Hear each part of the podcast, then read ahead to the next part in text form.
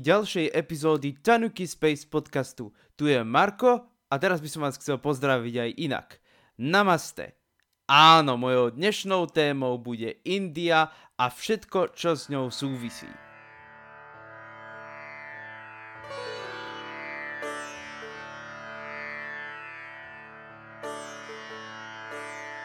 India je krajina, ktorá patrí medzi krajiny s najväčším počtom obyvateľov. Hlavné mesto je Dili, úradné jazyky sú hindčina a angličtina, no o tých jazykoch si niečo povieme. A menou je indická rupia. Najznámejšie náboženstvo z Indie je hinduizmus. Ale v Indii mimochodom vznikol, alebo aspoň na území Indie aj buddhizmus. O buddhizme a hinduizme si niečo povieme, v skratke. Medzi najrozšírenejšie náboženstva okrem hinduizmu tu patrí aj islam, niektoré komunity tu vyznávajú aj kresťanstvo, no a samozrejme buddhizmus tu tiež nájdeme, hlavne čo sa týka rôznych tibetských komunít. Čo sa týka Anglicka, tak India istý čas patrila aj britskému impériu, ale nie len jemu. Napríklad, Severná India istý čas patrila aj moslimom a hlavne Mughalskej ríši, čo bola akási turkoperská ríša, ktorá v tom čase Indie vládla. Podpísalo sa to hlavne na indickej kultúre na severe Indie ako takej. Netreba ani zabúdať na indické koreniny. O nich by nám vedel porozprávať, keby ešte žil Vasco da Gama, portugalský moreplavec, ktorý bol mimochodom v Indii. Doplával tam medzi prvými. Bolo to ale niekedy na konci stredoveku a renesancie. Asi také 15. storočie. No a samozrejme India patrila aj Britom, ako som mu spomínal. V 50. rokoch 20. storočia Mahatma Gandhi si povedal tak dosť, chceme byť samostatným štátom. Tak v skratke povedané, jeho revolúcia bola pokojná, ku žiadnym vraždám ani takýmto veciam nedošlo. Napriek tomu Indovia veľmi nemajú radi Britov a myslím si, že právom. Ale čo sa týka moslimov, tak tých doteraz nemajú radi.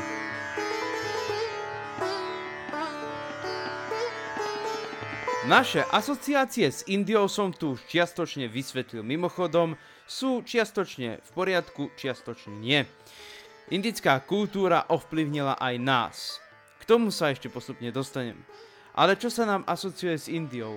Mystika, náboženstvo, čiže hinduizmus a množstvo tých bohov, čo tam majú. Hlavní bohovia sú samozrejme Brahma, Shiva a Vishnu. Každý reprezentuje niečo iné a potom sú Káli a rôzni iní bohovia, Padmini napríklad a tak ďalej. Málo kto si ale uvedomuje holú skutočnosť, že napríklad indická ekonomika nie je tak celkom v pohode a za to môžu ako inak kasty. Málo kto si uvedomuje, že kasty sú obrovskou príčinou, aj keď stredná trieda pomerne rýchlo sa rozrastá, čo je v pohode, ale trošku je mi ľúto tých ľudí z nižších kast. Myslím si o tom svoje. A dokonca som viedol takú zaujímavú diskusiu, že to kastovanie, ten kastový systém nie je v poriadku, pričom mi niekto oponoval, že to je tak v poriadku a tak ďalej, že niektorí ľudia napríklad nemajú na to, aby boli niekde vyššie, No, myslím si o tom svoje.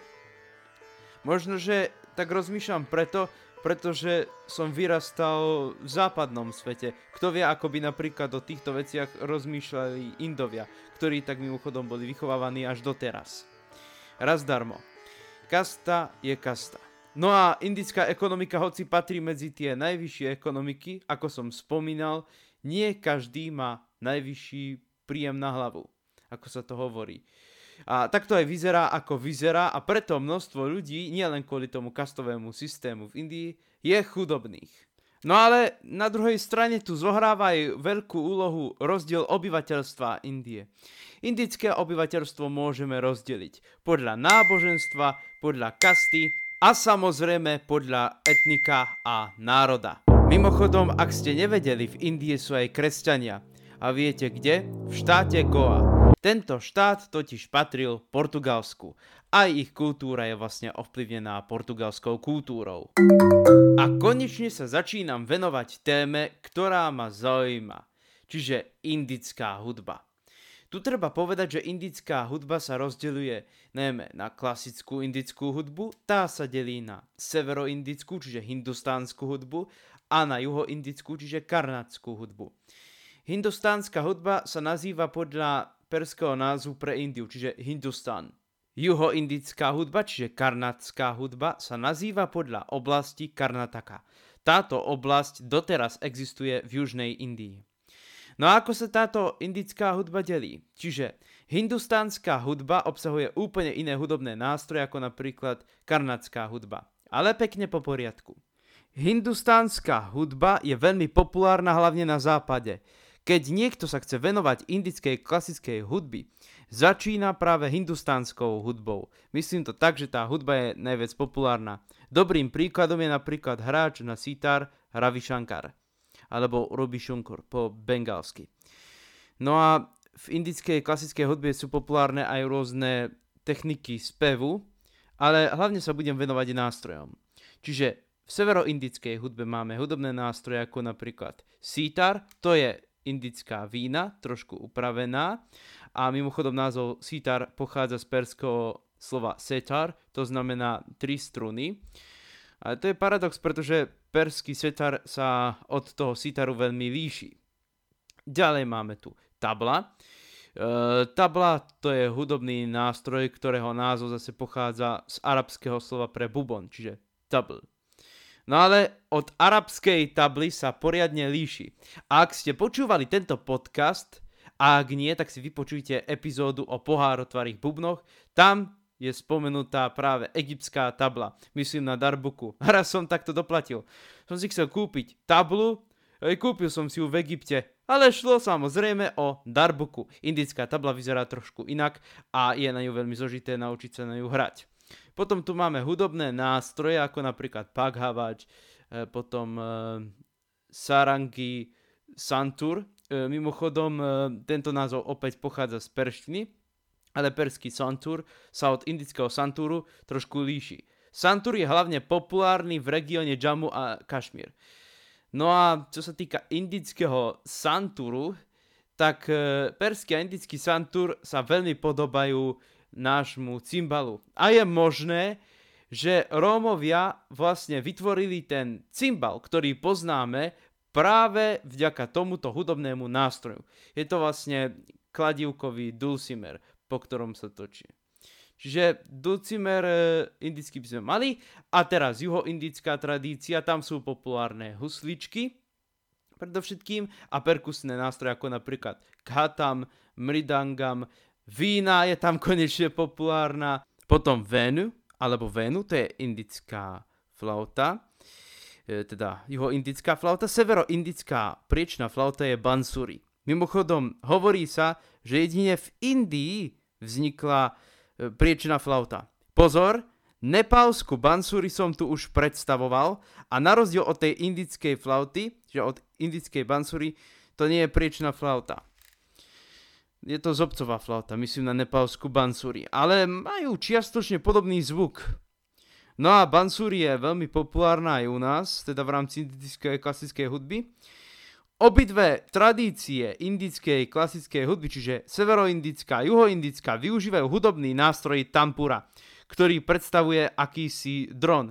Je to strunový nástroj s bavsovými strunami a robí tam akýsi bourbon, alebo ako sa hovorí aj drone. Je to akýsi doprovod.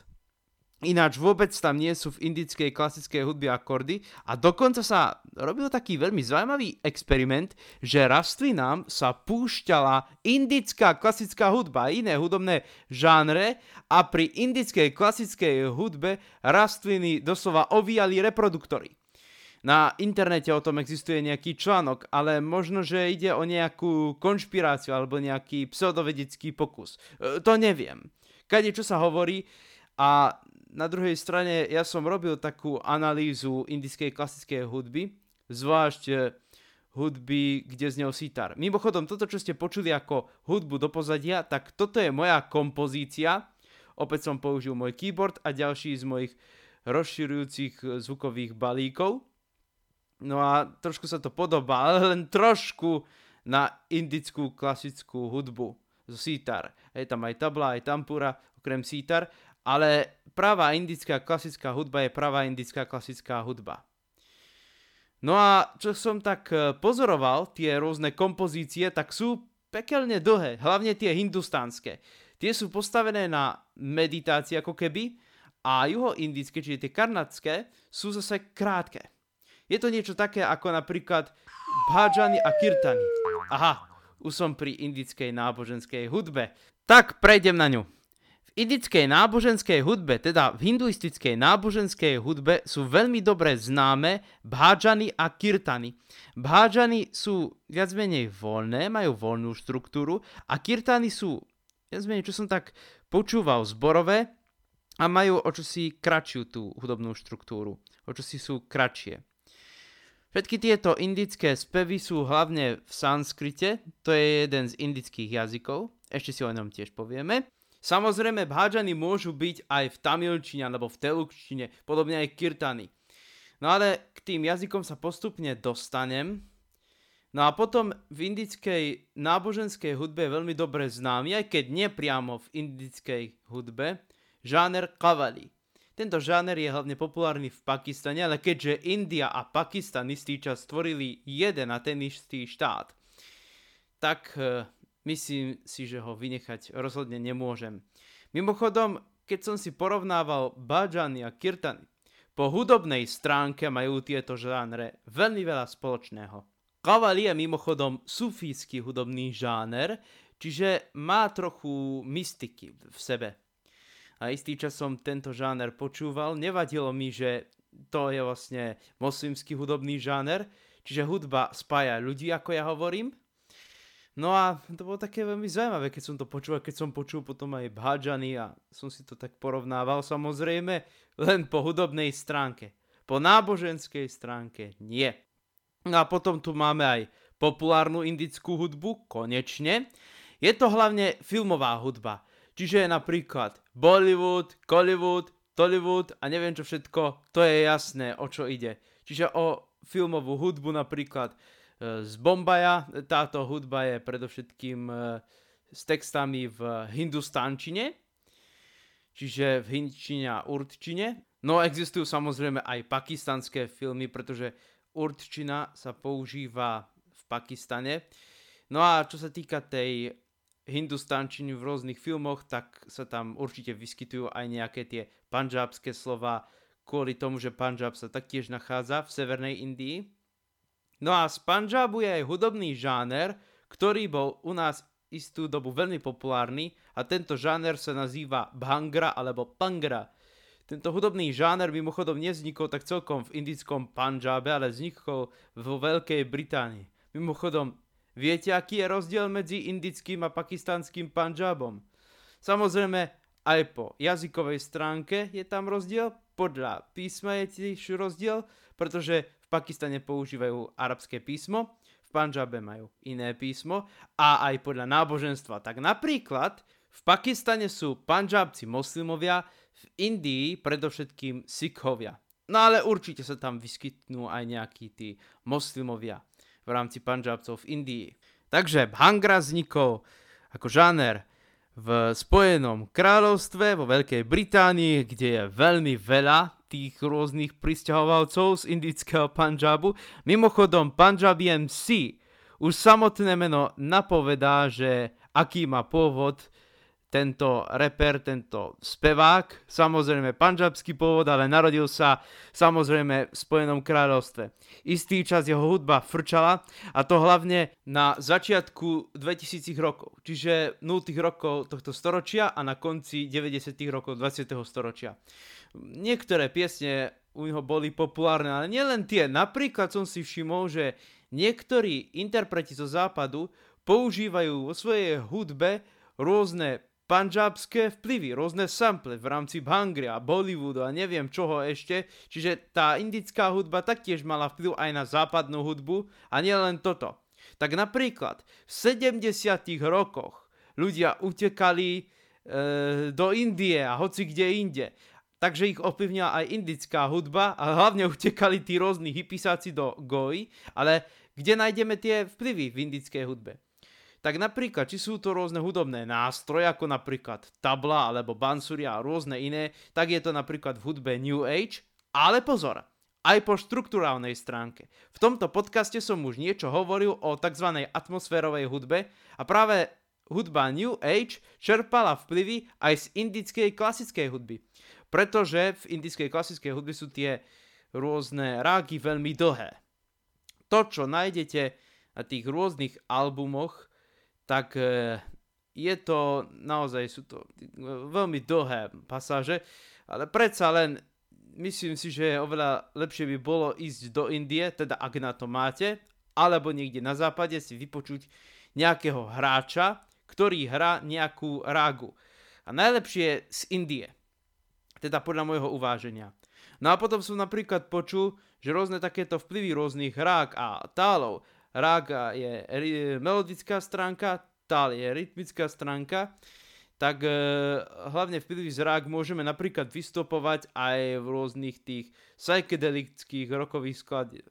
Čiže psychedelic rock, mimochodom to tiež súvisí s hippisákmi, má taktiež z e, indickej klasickej hudby a nie len ten, určite aj Goa Psytrance alebo Goa Psy Trance.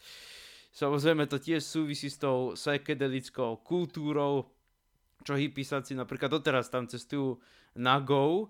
Mimochodom, ako som spomínal, Goa je kresťanský štát, ktorého kultúra, tá pôvodná, nie tá hippies, tá pôvodná kultúra bola ovplyvnená hlavne tou portugalskou kultúrou.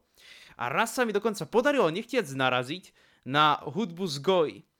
Hudba z Goji je predovšetkým v konkančine, ten jazyk obsahuje ako aj rôzne slova napríklad e, z e, tých indoárijských jazykov, z ktorých pochádza, tak samozrejme aj nejaké slova tam nájdeme napríklad aj z dravických jazykov. A konečne sme pri rôznych jazykoch a národoch. V Indii sú síce oficiálne jazyky hindčina a angličtina, ale hindčina sa hlavne používa v severnej Indii, a nielen hinčtina, v indickej vláde a angličtina v rámci biznisu a tak podobne. Takže napríklad, keď som zavítal na nejakú indickú stránku, našiel som tam normálne napísané v latinke slovo namaste alebo namaskar, čo je ten indický pozdrav. A všetko ostatné bolo v angličtine. Samozrejme, existovali rôzne stránky, alebo podstránky, kde som si tú stránku mohol napríklad prepnúť do eh, hindčiny, do bengalčiny alebo rôznych jazykov. Ale teraz opäť po poriadku, čiže indické jazyky. Najznámejšie alebo najhlavnejšie sú také dve jazykové rodiny. To znamená indoeurópska jazyková rodina, tam máme indo-iránsku jazykovú vetvu a indo-árijskú skupinu. Tam patria jazyky ako napríklad hindčina, urtčina, bengalčina, maratčina a mnohé iné jazyky. No a tieto jazyky vznikli z rôznych prakrytov.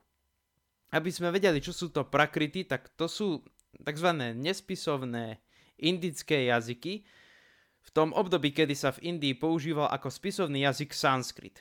Podľa niektorých ľudí to je podobný proces ako napríklad z rôznych latinských dialektov vznikli románske jazyky, ako napríklad francúzština, španielčina, portugalčina a samozrejme taliančina. No, myslím si, že je to čiastočne pravda, No a mimochodom e, z týchto jazykov napríklad vznikali aj iné jazyky, napríklad nepálčina, tá sa tiež v Indii používa.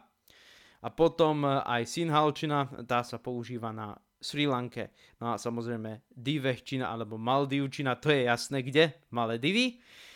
No a potom tu máme ako ďalšiu jazykovú rodinu dravícké jazyky. Tam patria jazyky ako napríklad kanadčina, pozor, toto nesúvisí s Kanadou, a potom máme tu tamilčinu, samozrejme, tá sa používa aj na Sri Lanke, telukčinu a mnohé iné jazyky.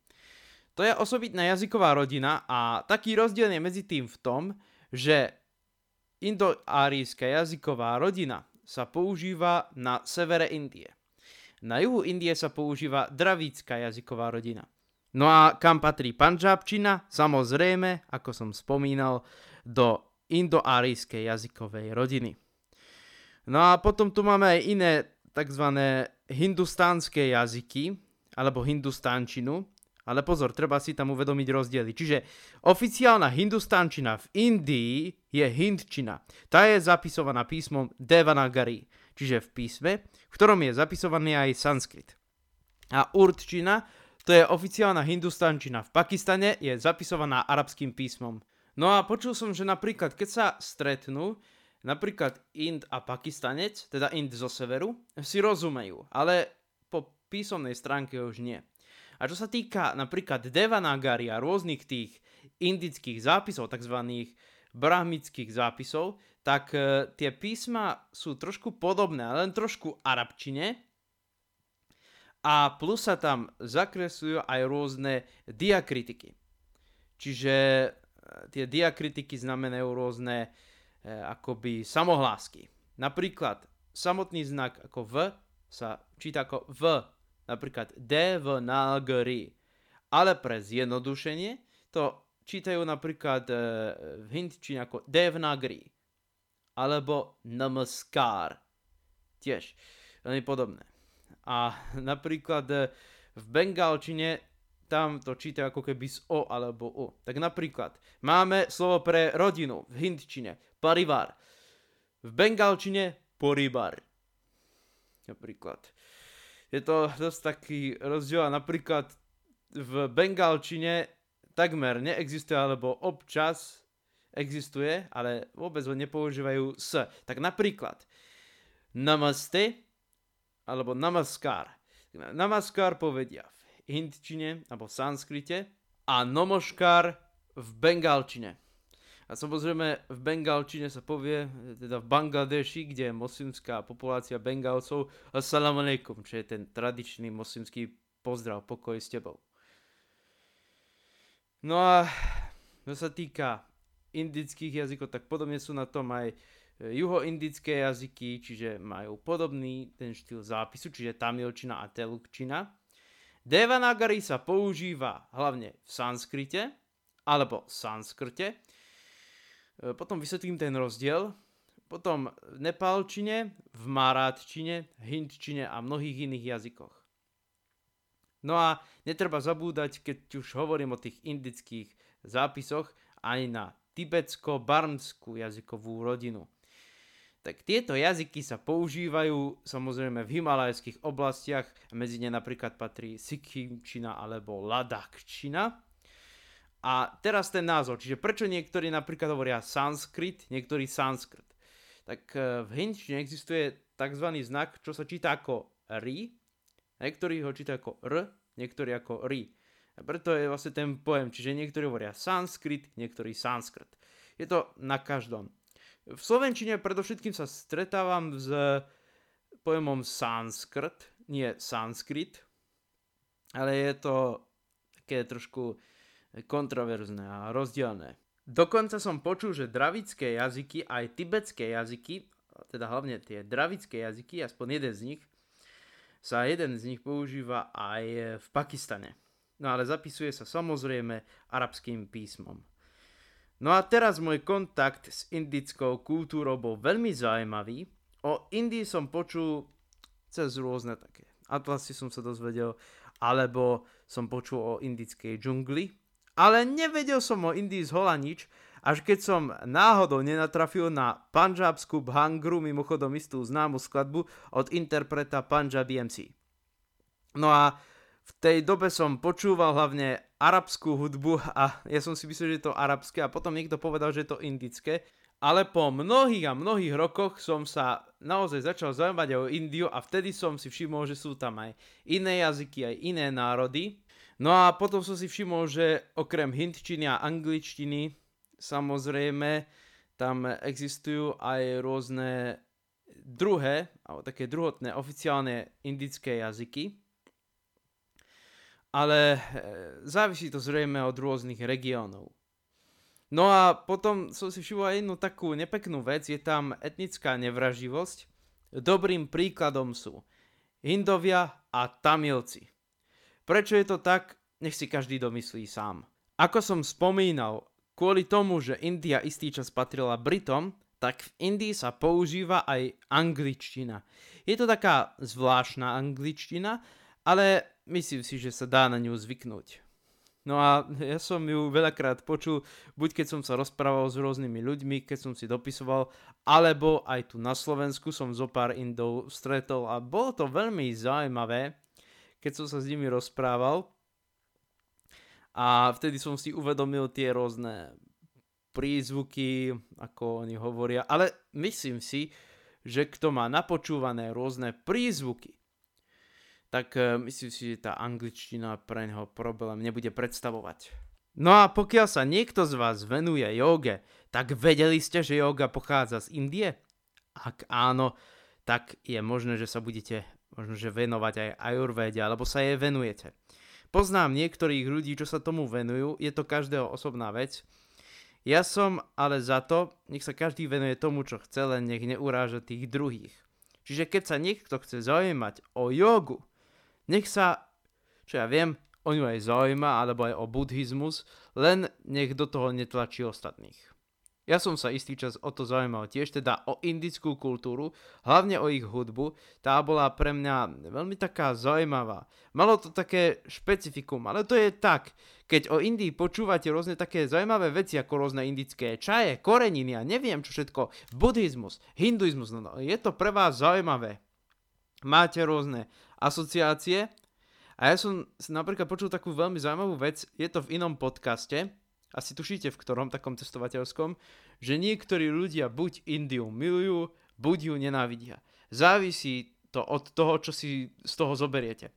Ja si myslím, že India je 50 na 50%. No a ja pevne verím, že som vás možno trošku navnadil a inšpiroval. Ak chcete ísť do Indie, rozhodne buď Goa alebo Kerala. Preto, pretože Kerala existujú rôzne ajurvedské masáže a pobyty a Goa to je tak viac menej celkom populárna destinácia. Pozor na Varanasi, môžu vás tam okradnúť. Aj to sa stalo istej autorke, nepoviem komu, ale domyslíte si ich. Ak čítate knihy, tak určite viete, o koho ide, ale prosím vás, nepíšte o tom do komentára, nechcem niekomu zlé meno spraviť. A ak chcete sa zaujímať napríklad o hru na rôzne indické hudobné nástroje, tak ja pevne verím, že aj na západe, u nás nie ale na západe alebo v Česku, sa nájdú učitelia a ľudia, čo na tie indické hudobné nástroje vedia hrať. A teraz vám prezradím jednu takú zaujímavú vec, ktorú som vám predtým neprezradil a nechal som si to až nakoniec. Pred niekoľkými rokmi som sa dopočul, že existuje nevidiaci hráč na rôzne hudobné nástroje, ktorý pochádza z Indie. A o ňom rozprávali tak, ako by to bolo veľmi ťažké sa naučiť na tieto hudobné nástroje hrať. No ale prezradím vám aj to, že indická klasická hudba sa voľa kedy vyučovala len podľa sluchu a je hlavne o improvizáciách, ako melodická raga, tak aj rytmická tála. Poviem to takto zjednodušene, ale tak to je. Čiže ja si myslím, že to by nebol problém pre nevidiaceho naučiť sa hrať na rôzne hudobné nástroje. Možno, že budem musieť sa niekoho opýtať, čo a ako, lebo je to taká otázka, ktorá mi doteraz nedá pokoj. A naozaj by ma zaujímalo, že ako by sa niekto naučil napríklad hrať na, e, ako napríklad e, Baluji Srivastav, je to ten hráč, čo na, e, hrá na rôzne hudobné nástroje, na tablo, na sítara, neviem na aké všetky hudobné nástroje vie hrať, No ja tiež viem hrať na rôzne hudobné nástroje, ale nie na hudobné nástroje, ktoré sú spojené s indickou klasickou hudbou. Na nešťastie. Ale bolo by to veľmi zaujímavé, ale možno, že aj náročné. Ja neviem. No, obdivujem ho a možno, že sa ho niekedy na tieto veci opýtam, lebo mi to nedá pokoj a rád by som zistil, ako by nevidiaci sa mohli naučiť napríklad hrať na sítar, na table, alebo ktorým hudobným nástrojom v rámci indickej klasickej hudby by mali začínať a tak podobne. V niektorých tradíciách sa hovorí, že sa začína spevom v rámci Indie. Neviem, či je to pravda, tak pevne verím, že na budúce opäť vám niečo nové predstavím, nejakú novú krajinu, jazyk, národ alebo neviem čo. Lúči sa s vami Marko a chcem vám povedať jednu dôležitú vec. Námety neprichádzajú len tak, aby ste vedeli. To znamená, že v istom čase možno, že žiadne podcasty nebudem uverejňovať. Ale ja pevne verím, že sa budeme stretať aj pri ďalších a ďalších podcastoch. Tak sa pripravte. Predovšetkým to leto, chcem si trošku oddychnúť od toho. A hoci podcasty nahrávam predom, je možnosť, že v istom čase, každý týždeň, nebudú dostupné niektoré podcasty, respektíve nebudú uverejnené. Tak chcem vás poprosiť, aby ste boli trpezliví, a pochopili ma, že aj ja sa chcem venovať e, rôznym veciam a chcem si dať od toho oddych a podcastovanie je jedno z mojich hobby. Nie je to moje hlavné zamestnanie. Tak prosím, počkajte, treba čakať. Tak lúči sa s vami Marko, prajem vám pekný deň alebo večer, do počutia.